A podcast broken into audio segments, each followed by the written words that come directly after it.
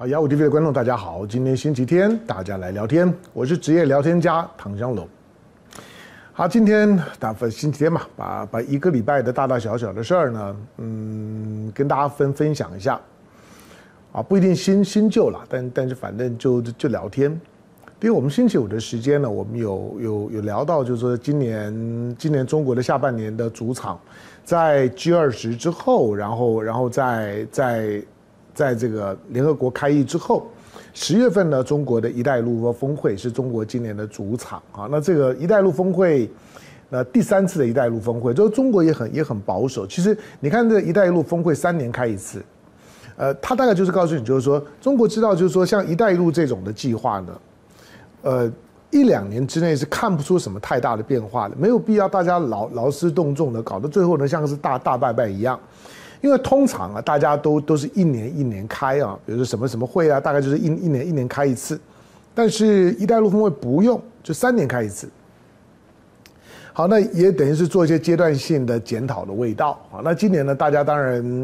因为因为因为总体的总体的经济情况不好啊，那“一带一路”的峰会的中国的呃是势必会在这个峰会当中来讲提出一些呢鼓舞人心的观点。那让让自己呢扛得起，就是，呃，开发中国家的，就是说的经济发动机的那个味道。我觉得中国对了，中国中国不要说是呢，不要不要说是是全球经济的发动机，可是中国很努力的想要让自己成为开发中国家现代化、开发中国国家呢就经济发展的发动机。那一带一路呢，其实无非就是让让这些，呃，在过去五百年里面备受压抑的。这些地区、这些的民族、这些的国家，在面对到一个新时代的时候呢，敢于去想象未来。我说的一带一路呢，其实并并不是中国想要透过一带一路呢去控制、去去去 rule the world 的统统治世界。你知道呢，想要想要去统治这个这个世世界，想要全球称霸，那个是西方特有的观念了。其实，在中国的传统文化里面呢，就没有这玩意儿。就就就是到了差不多的水水平之后呢，可以了。就是中国，中国一直一直没有那种呢，想要呢，呃，无限的去延伸那自己的疆界，然后把自己呢无限扩大，然后呢去称霸世界、称霸宇宙的那个念头没有。好，那讲到“一带一路”的时候呢，呃，星期五的时候我们谈到嘛，好，那因为意大利呢想要呢退退出“一带一路”，所以就。不不用对意大利呢期待很多，他退我也我也不意外，因为因为他他参加“一带一路”，我对我来讲，我觉得本来就是一个美丽的误会，是不是美丽都都不一定啊。那个问问题呢，不是出在中国，而是出在意大利。那意大利呢，或许从中国的角度来讲，跟意大利，其实，在历史上面，中国跟欧洲接触的时候，意大利是很重要的。在十十九世纪以前，中国跟德国没啥关系。中国跟法国嗯没啥关系，其实中国跟欧洲的主要的关系呢，还还还是荷兰，还是西班牙，还是英国，那或或者呢意大利，意大利是最早的。我不知道大家有没有有没有有有没有有没有听我听我讲过呢？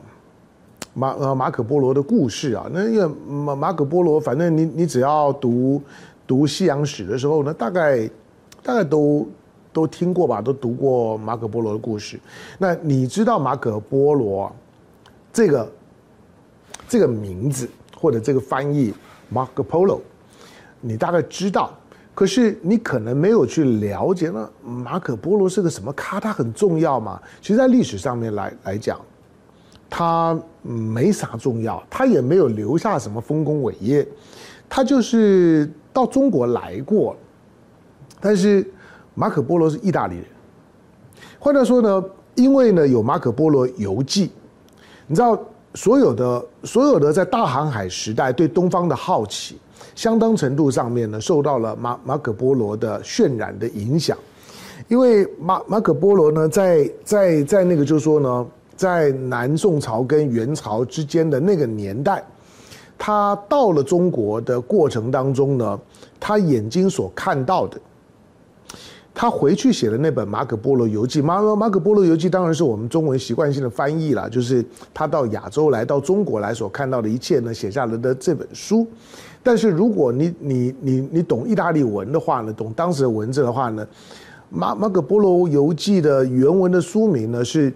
是是几百万先生，我就我我我叫他几百万先生，就是因为他在书里面在描述中国的时候呢，经常动不动就很夸张的这种的字，就是讲到中国呢，就是什么东西都几百万几百就就很多很多，中国什么都都很多，那钱很多，人很多，然后然后什么都就是中中国呢，在当时的马可波罗的叙述里面，代表了一种呢，就是对东方的富裕跟美好的想象。那但是因为只有他看过，所以呢，他他讲了，大家就信，因为毕竟那个时候哪哪有这么容易啊？大部分人都没有来来过中国嘛，所以《马可波罗游记》里面所描述的，他刚好呢赶上了，就是说呢，中国在在文化跟商业当中呢最璀璨的那个年代，就是南宋朝。北宋还比较政治一点，到了南南宋朝，就是当呢当当北宋灭亡了，然后呢。呃，整个的整个的宋宋室南迁，然后开始呢，开始侧侧身于所谓的健康的这个地方。我我说它本来就是中国历史上的一件一件划时代大事。我说在宋朝以前，你回头去看宋朝以前的历史，我们我们读中国历史啊，宋朝以前朝代呢只有东西对分的，从西周到东周，从西汉到东汉，西晋到东晋。基本上面呢，过去在宋朝以前，中国的地理空间的概念呢，都是东东西概念，都是东西概念，而且由西往东，就是呢从从西西方起源，然后呢往东边走。所以你看到呢，在唐朝以前的这么这么这么长时间的朝朝代，西周、东周、西汉、东汉、西晋、东东晋，它是偶然吗？不，它不是偶然。它也是一种一种呢，一种就是说呢，地缘政政治、地理时空的，在当时环境的必然。可是呢，在唐朝，唐朝为什么很重要？唐朝除了呢，在当时让大家呢用一个相对开放的胸襟，让大家看到了一个一个一个世界呢，不是只有中原这一块，而是哇，原来世界呢这么这么大。所以呢，唐朝的长安城，它为什么开放？就像最近呢，大大陆呢。大陆呢，这个呃，暑假的时候呢，热热卖的那个动画动画片《长安在三万里》，啊我也没没没看过了，我只看一些，看一些的事，看一些的，就是说呢，一些一些一些片花，然后然后呢，跟一些朋友聊一聊的时候呢，他们就就就就跟我讲一讲，那讲的是李白的故啊故事。可是我说的李白呢，李白这个出生在西域的人，出出生在吉尔吉吉斯碎叶城的人，他是出生在吉尔吉吉斯啊，然后然后呢。在年年幼时候，跟着家人呢，回到回到回到中中国来。他们家人是在是在吉尔吉吉斯的很多很多代的。那甚至于呢，历史上面说的，呃，李啊李白的李白呢，甚至于呢，头头发的颜色啦，眼眼睛的颜色，都应该是跟西域的人种都混过混过血的。好，那讲讲李白的故事，无非就是告诉你说，在在当时的长安城，他在当在当时所所代表的呢，是一个是一个世界文明的中中心点。所以，所以我在过去也讲过，当我在高中的时候呢，我读我读我读汤恩比的历史研究，就是英国的英国的大历史学者汤恩比的历史研究。汤恩比呢曾经被问过，就是说呢，你研究到大历史上下古古今中外，他说我我如果让你汤恩比呢有机会呢坐着时时光机到呢某一个某一个时空的环境里面。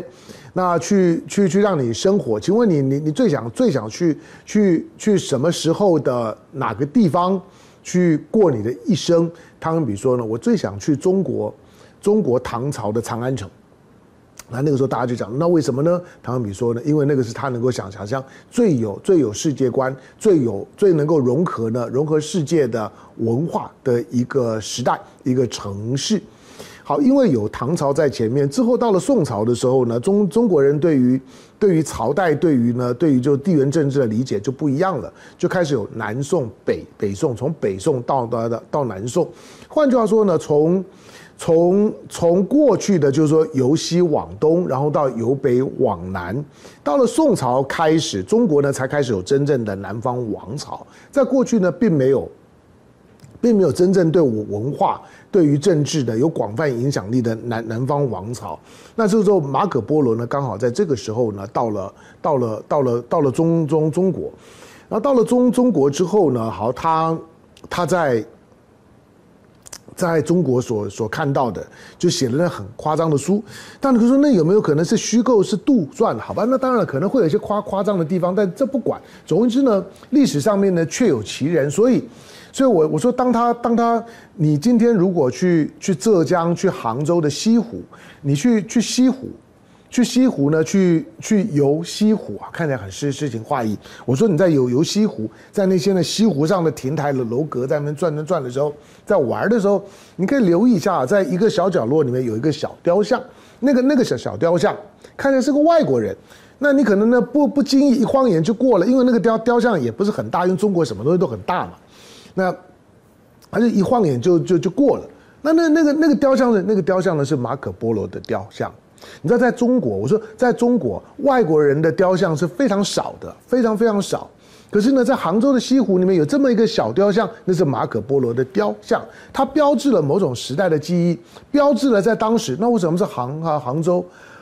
杭州健康。那这就是南南南宋朝的首首首都啊，所以在那地方呢，有个马马可波罗的雕像。同样，那意大利意大利人知不知道这件事？意大利人知道，意大利人并不是对马可波罗的东方文化的探索呢毫无历史记忆的。所以现在如果你到意大利去玩的时候，我说如果你不是从罗马进进出，如果呢你飞到威尼斯，你下飞机的时候你就发现那个威尼斯的机场呢叫做马可波罗机场，没有错，它它就是马可波罗的老家。好，所以意大利呢，跟跟中国在在欧洲的欧洲的东东东方探索里面，在欧洲呢认识中国的过程当中，意大利是先驱者。但是今天的意大利呢，当然时空环境不一样了哈，就是你要你要现在的意大利呢，还有当年的，就是呢马马可波罗的那种呢，到中国看到说哇哇哇，什么东西呢，都都很多的几百万几百万几几百万，所以大家叫他呢几百万先生的那样子的一个。一个惊讶感可能是有的，可是呢，因为他对对东方呢过度的对于“一带一路”的期待过高，所以像意大利这种的国家呢，他就是觉得就是说我我我现在呢，我老了，我慢慢的穷了，我弱了，我病了，那那咋办呢？那我有没有办法在在在东方找到我的找到我的回春之药？他一直觉得呢，“一带一路”呢可以呢救意大利，所以呢，一看到“一带一路”的时候呢，就觉得好像抓到浮木一样，就蹭上去了。那个呢，只能够反映意大利的天真，意大利的过度的单纯，以及对政治的某种的不负责责任，以为呢，以为他好像好像呢跟跟上了中国的“一带一路”，好像呢傍上了一个大大大腕儿一样，好像呢自己接下去呢就就比较不愁吃穿了。那个呢是他自己太单纯，所以我说意大利。意大利退出“一带一路”根本就不是件事儿哈，那顶多只是在国际的舆论战当中的一个一个宣传花花絮而已。那他他留在“一带一路”里面呢，本来就就不协调。那退退退出啊，对大家都都好，就不尴尬，好吧？那这是呢。你在意大意意大利呢？你你看到的呢，就是说呢，它跟它跟中中国的关系，可是呢，到底呢，中国呢现在代表了一个一个怎么样的意涵？那在过去的这一周里面，呃，华为的华为的手手机啊，引引爆的全球全球性的那种的，那种的热潮，我我觉得它还没有到到最高潮，我觉得。我觉得它的最最高潮呢，必须要等到呢华华为呢正式的官官宣它的新机呢发表，就是华为会在哪一天呢用一个比较正式的华为的记者会，即使到我们节目呢播出的时候，华华为呢不只是呢不不只是呢 Mate 六十，呃这样一个一个 Pro，连 Mate 六十 Pro Pro 再加 Plus，那都已经出来了。那其实到这个样子，但是呢，华为的官方啊，除了你看到的广告啊这些呢，它的它的它的这个经销店的这样的一个大大的这样的一个看板以外，华为的官方到现在为为止，都仍然没有回应这个世界对于华为你是怎么办到的，就是这个这个灵魂拷问，华为就是不理你。我想全世界，美国呢就是要等着说你告诉我你怎么办到的，我。每每天呢，拿刀子砍你，拿枕头呢去闷闷你，我我我想搞搞死你，那我作为一个作为一个全球的全球的公开的杀人犯，我我我我说美国，那他要他要杀的没有不成功的，那华为是怎么活过来的？就是美国现在呢，就是想要问你华为是怎么办到的？你你活你活过过来了，我承认。我承认呢，你搞出了一些呢，嗯，我出乎我意料以外的东西，而且里面看起来黑科技，里面呢藏藏的秘密呢还不少，嗯，那我这样子这样子呢拉帮结结派的用八国联军的方式，那全全球性的猎杀华为三年，应该应该说将近将近四年多，四年多的时间，那。你活过来，可是你到底怎么活活过来？华为到现在为止都没有讲。再加上呢，能够呢，能够呢摆脱呢美美国呢四年多，四年多比欧战的时间都还要长啊！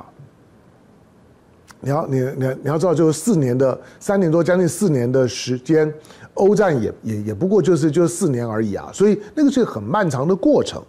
好，华为呢都还没有呃没有讲，所以呢许多的第三世界国家呢都还在看。就是呢，当华华为还是敢于呢去挑战美国的挑战美国的霸权的时候，大家现在已经都不问说你你美国凭什么去制裁华为？你美国凭凭什么？你为什么要制裁华华为？当你说华华为呢有安全问题，安全问题你不要买就好了嘛，你不让我华华为去美国卖算了，反正那个是你的国家，你如果不不想用我的东西，觉得我的手手机不好，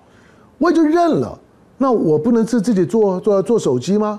好，那就算你你要封封锁我，那你封锁我，你成功了，OK，那我恭恭喜你。可是我自己有本事突围，我有本事建立我自己的供应链，而且供应链呢是全中国的，全中国的供应链，除了呢很少部分的，比如说大立光的镜头啦，这个是台台湾的，百分之九十呢都是中国的，它也意味着包括呢代工的利益，绝大部分呢都留在中国大陆，这是很少见的。你知道，大部分因为全球分工的关关系，你就像苹果手机一样，它的所有的代工的利益呢，不不见得在美国啊。美国呢，美美国呢，除了肥到肥到苹果以外，其实苹果的生产的过程当当中，美国的美国的本土的厂商得到的好处并不见得很多啊。除了苹果以外，好，但是呢，华为不一样。华华为呢，就是它的整个生产制造的过程当中，它是一支中国的手机，同时它在它的整个的生产制造过程当当中，所有的这些的代工的好处都留在中国，因为都是中国的厂商代代工，而且在代工的厂商会让呢美国就更惊讶，就是说我一家都不认识啊，那这些代代工的厂商是怎么来的？好，所以他留留下了很多的谜团。好，那接接下去呢，就是看到了。前前两天的时间，因为九月五号开始嘛，到九月十号，那我们我们节节目播出的时间呢也结束了。好，那呃就就要结束了哈，就是说我们今天就是九月九月十号，就德国的慕尼黑车展。我们刚刚讲“一带一路”呢，峰会三年办一次，慕尼黑车展是两两年办一次。今年的慕尼黑的车展呢，中国的电动车呢大放异彩，好吧？那这个呢，我们在我在我在这个这个呃震震惊龙凤配的频道里面呢。跟凤金呢也已经谈很多了，就不重复。我在讲，就是说，不管是电动车的大放异彩，让西方国国呃国家呢嫉妒又羡慕啊，恨得牙痒痒，但但是呢又莫可奈何，因为因为这回呢就轮到呢中国呢去卡卡脖子，中国呢中国呢卡这些呢西方的就电动车产业的脖脖子，一道一道一道的卡得死死的，还上还上锁加密码。就是呢，卡到呢，你根本就呢解都解不开，你就呢只能够呢跟着呢中中中中国走，这个是最麻烦的。所以这一次的慕尼黑的车展，你看到呢德国的德国的媒体的那种的哀叹呢，以及德以及呢欧洲的消费者看到呢中国的电动车推出来之后的那种惊艳的感觉，固然你偶尔也会呢看到一些呢一些假黑粉出来出来呢讲两句酸两句。当然都都是都是私底下在网网络上面公开的，我还真的没听啊！你华为车很土，你你你的中国的电动车呢很很土，内那内装呢如何没有？其实实实际上面来来讲，你看到的那些的那些的那些假黑粉，他根本呢可能呢连那个车呢连摸都没没摸过，看都没没看过那种呢本能的黑啊要要刷刷存在的那个你根本就不用理他。我说中国的电动车那就是真的遥遥领先。好，那华为跟跟跟电动车之间呢是啥关系？对我来来讲，就是中国在在今年呢大放异彩的呢四件四件事儿，它有它的它有它的共同性啊。第一个就是现在我们看到的华为电动车，还有 C 九幺九，C 九的九幺九就就就是呢就是区间客机啊，就是说中中型的区间客机单单通道的客机。那中国的试飞，同时呢也开了北京呢跟上海的第一条的航航线。好，那因为才刚开始飞嘛，又是第一架的大飞机。那时候中国呢正在朝着大飞机的领域呢在快速的迈进。虽然呢还没有出口，还没有办办法呢在海外呢取得呢美国适航证。因为这件事情我说了，我我认为，我认为就是说呢这个这个 Raimondo 呢到中国。必然呢会触及到波音，也必然会会触及到呢中中国的就是说呢大飞机的适航证的问题，这里面中美还有的角力。那这第三个、第四个呢是是亚万高高铁，就是中国的高铁在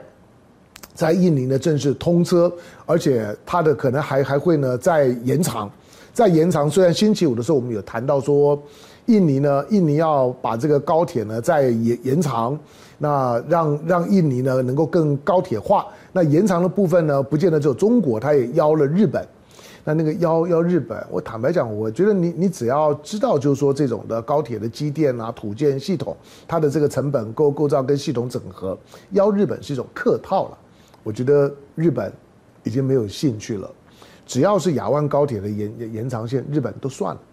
因为进来了之后呢，那个成本日本呢是扛扛不起的。第二个，日本呢大概也没有办法呢去完成了系统整合，所以礼貌上面呢，印尼呢是邀了邀了日本，但实际上面呢，只要你要要延长到跟那条线延伸出去的，大概都都都是呢中国的系系统。所以呢，未来呢东南亚就是跟中国呢如何呢做这种的呃高铁系统的整合，这个是必然。那未来会发生的是事情。印尼因为呢是一个群岛国，地球上最大的群岛国，因为它五百多个岛屿，呃，有一万一万多个岛屿。那因为它都是岛屿，所以它跟呢，它跟中南半岛呢是没有办法呢进进行陆路的连连连通的。要连通的话呢，也不是不可以。将来呢，就看呢，就看中国呢，或者印尼有没有那个气魄去建一条呢，就是嗯。就像是港珠澳大桥一样的跨海大桥，如果呢印尼有这个气魄，那印尼呢就会从一个群岛国，那变成是一个是一个跟呢大陆连连连通的。什么时候呢？雅加达有有机会呢搭着高铁搭着铁路，一路从雅加达出发了之后呢，不用呢换车换船，可以呢进进呢欧亚大陆，然后直接通欧亚大陆通欧洲，这种的本事呢还是要靠中国的。好，我在我在讲的这几件事事情啊，你把它记得。手手机、电动车、大飞机、高铁，这四样东的东西，它的共同特征是是什么？它都是它都是中国的商用科技的大爆发。所谓的所谓的商用科技，你要说我们经常在所谓的科科技战啊，我讲半导体啊、几纳米啦、等等。讲讲这些呢，军军事科技的黑黑科技，讲的口沫横飞。我说实在，对对于我们的观众，对你个人来来讲，没啥意义。第一个，你摸不到、看不到、用不到，你甚至感觉不到，你甚至无法去理解那些事情。可是当我跟你说呢，手手机、电动车、高铁、大飞机的时候，你每一样都用得到。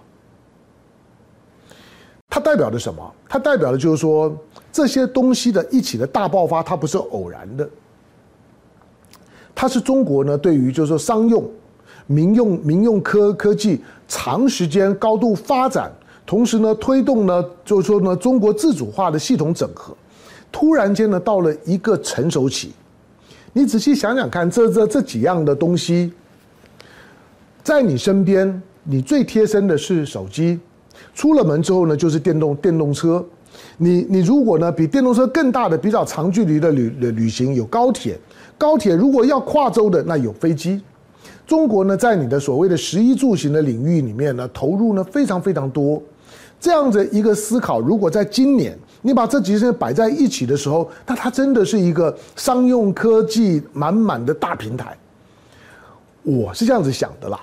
我在我我在看这些事情的时候呢，我的整理是这个样子。我说你你不要把它们切成一块一块看，切成一块一块看的时候就没意思了。你也看不到呢这这些的一块一块的这这些的科技突破创新，呃，除了除了兴奋，除了去蹭以外，它到底代表了什么？我我说这些东西呢，都都是你用得到、买得到、看得到。搭得到、享受得得到，会让你对中国有感觉的。所以呢，这这些呢，这些商用科技的爆发跟成成熟，将来你就会更能够清楚的感觉到，手机、电动车、高铁、大飞机，它就成为现代中国的名片。现在中国要向要向这个世界呢展示，就是说中国呢这四十年的经济发展。的进步的成果，要有名片嘛？我秀给你看，我的我的名片上面呢，当然不不不是像我们平常放在口袋里面的 name card，而是你看我的手机，你看我的电动车，你出门的时候呢，你到到中国，即使是。雷蒙多到中国的时候，到搭一下高铁看看。传闻当中的高铁这么厉害吗？三百五十公里的时时速，比美国现在短短的七百多公里的高高铁那个最快的速度呢，也也才不过呢中的中国的呢二分之一多一点而已。中国的高铁这么厉害吗？搭了之后就知道。我说搭了之后你会有印象。将来的就是说呢，大飞机呢一旦出海了之后，你还会看到中国的在海海上。海上呢，你甚至将来，如果你你你出去旅旅游啊等等，不要说呢，中国已经是全世界呢造船的吨位的第一名，已经遥遥领先韩韩国。将来包括在一些呢商用的船船只上面，游艇、大游轮，就是我们那种的旅游的那种的大的呃大游轮。现在呢，最大型的游轮呢都已经在中国做了。你将来呢搭的海上的最大的最大的船，最热闹、最奢华的、最先进的船，应该都会是在中国做的。那个是中国真正的名片，所以我在我在想这些事事情的时候呢，如果你会觉得，哎，我好像好像也蛮兴奋，就当然就是我我觉得，因为我想我我想每每个人都要很不要说是欺负到中国人头上，我在路边我只要看到人家大大欺小，我也会非常火啊，以我以我以我以我这这这种人呢，带带着我火爆的个性，大大欺小。仗着你拳头大，从实力地位出出发，就可以这样子欺负人吗？人家呢就就不能够凭凭实力，那自己呢站起来呢挑的挑战你吗？凭什么当我要挑战你的时候呢，就必须要呢承承受你的各种的这种的暴力，然后呢就一定要置我于死地。说说起来，就你看到看到华为的手机出来之解气，是因为呢见不得就是说呢那种那种的大大欺小的那种的恶霸的嘴脸。可是，如果你只看华为手机呢，你就太单薄了一点。今天跟大家讲的就就就是商用科技的大爆发。二零二三年，中国商用科技同时间呢达到了一个出海而且成熟的水水平，它不是偶然，它是呢在中国的发展的过程当当中，中国没有像是呢美国呢非常着力呢在它的所谓的军工复合体，